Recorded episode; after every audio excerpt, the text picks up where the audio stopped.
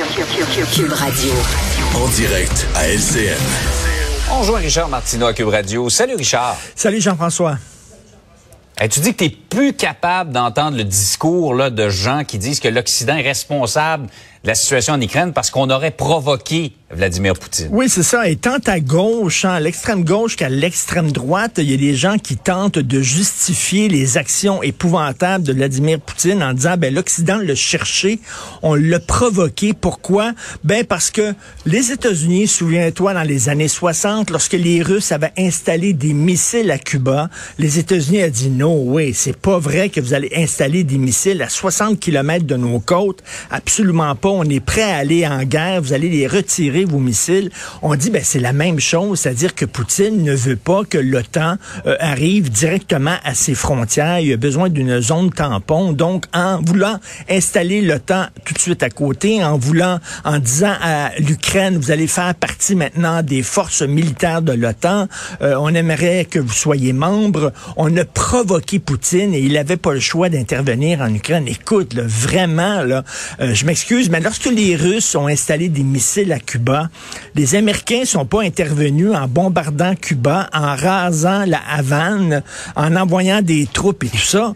Il y a eu une négociation hein, dans les coulisses. On sait comment ça s'est fait. Finalement, les Russes ont retiré effectivement leurs missiles. La question se pose est-ce que effectivement euh, il n'y avait pas une forme de provocation? Mais écoute, ça ne justifie en rien les horreurs qui sont faites maintenant et de voir ces gens-là qui, autant à gauche qu'à droite, utilisent ça, moi, je trouve ça épouvantable. Denise Bombardier écrit une excellente chronique là-dessus d'ailleurs aujourd'hui que j'invite, euh, je, vous invite à lire dans le Journal de Montréal, mais je suis tout à fait d'accord avec elle. C'est injustifiable ce qui se passe là-bas.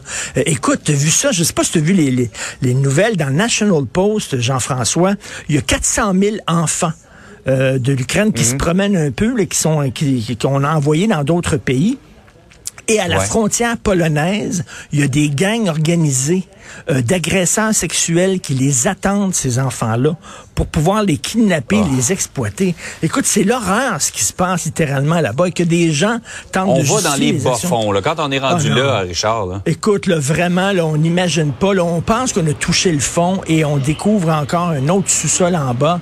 Donc, euh, inacceptable ce que fait Poutine. Absolument. Juste de voir ces enfants, de, je voyais des enfants d'orphelinat qui déjà l'ont pas facile dans la vie, hein, et qu'on doit déplacer à, l'extérieur en plus. C'est terrible ce que la population vit euh, là-bas. Absolument. On vient chez nous, euh, Richard, pour parler du REM. Tu dis que ça va défigurer Montréal. Écoute, à chaque fois que je me promène en auto, que je vois ces structures de béton, je n'en reviens pas à quel point c'est laid. Euh, écoute, ça va à contre-courant. Qu'est-ce qu'on a fait avec l'autoroute Bonaventure à Montréal? Il y avait une section de l'autoroute Bonaventure qui était vraiment dans les airs, qui était aérienne, lorsqu'on rentrait justement dans le centre Bonaventure on a défait ça parce que c'était très laid. Maintenant, c'est au ras du sol et c'est magnifique. Souviens-toi de l'échangeur turco aussi, cet improbable amalgame d'autoroute et tout ça en béton. Spaghetti, Un spaghetti totalement. On avait toujours peur que ça tombe. Ça aussi, on a détruit ça parce qu'on dit maintenant, regarde, c'est à contre-courant. Et là, on va arriver avec des structures de béton. Ça va prendre cinq minutes. Ça va être recouvert de graffiti de bas en haut. En plus, ça va être laid. Donc, dans l'est de Montréal, une partie aussi dans le centre-ville de Montréal, près euh, du boulevard René Lévesque, qui va être aérien. Et là, il y a des gens qui demandent que ça soit au moins sur des structures d'acier, euh, parce que c'est beaucoup plus beau, ça se fond mieux dans le paysage. Et là, le promoteur dit non, absolument pas.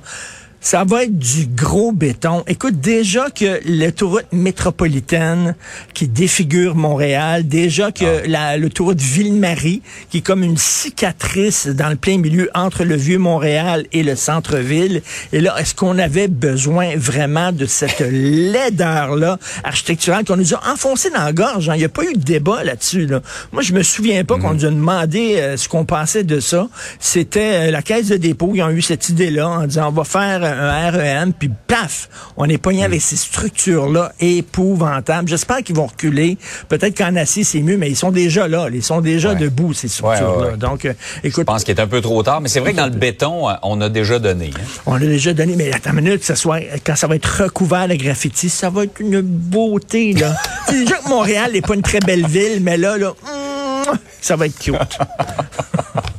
Je te passe une belle journée. Bonne journée tout le monde.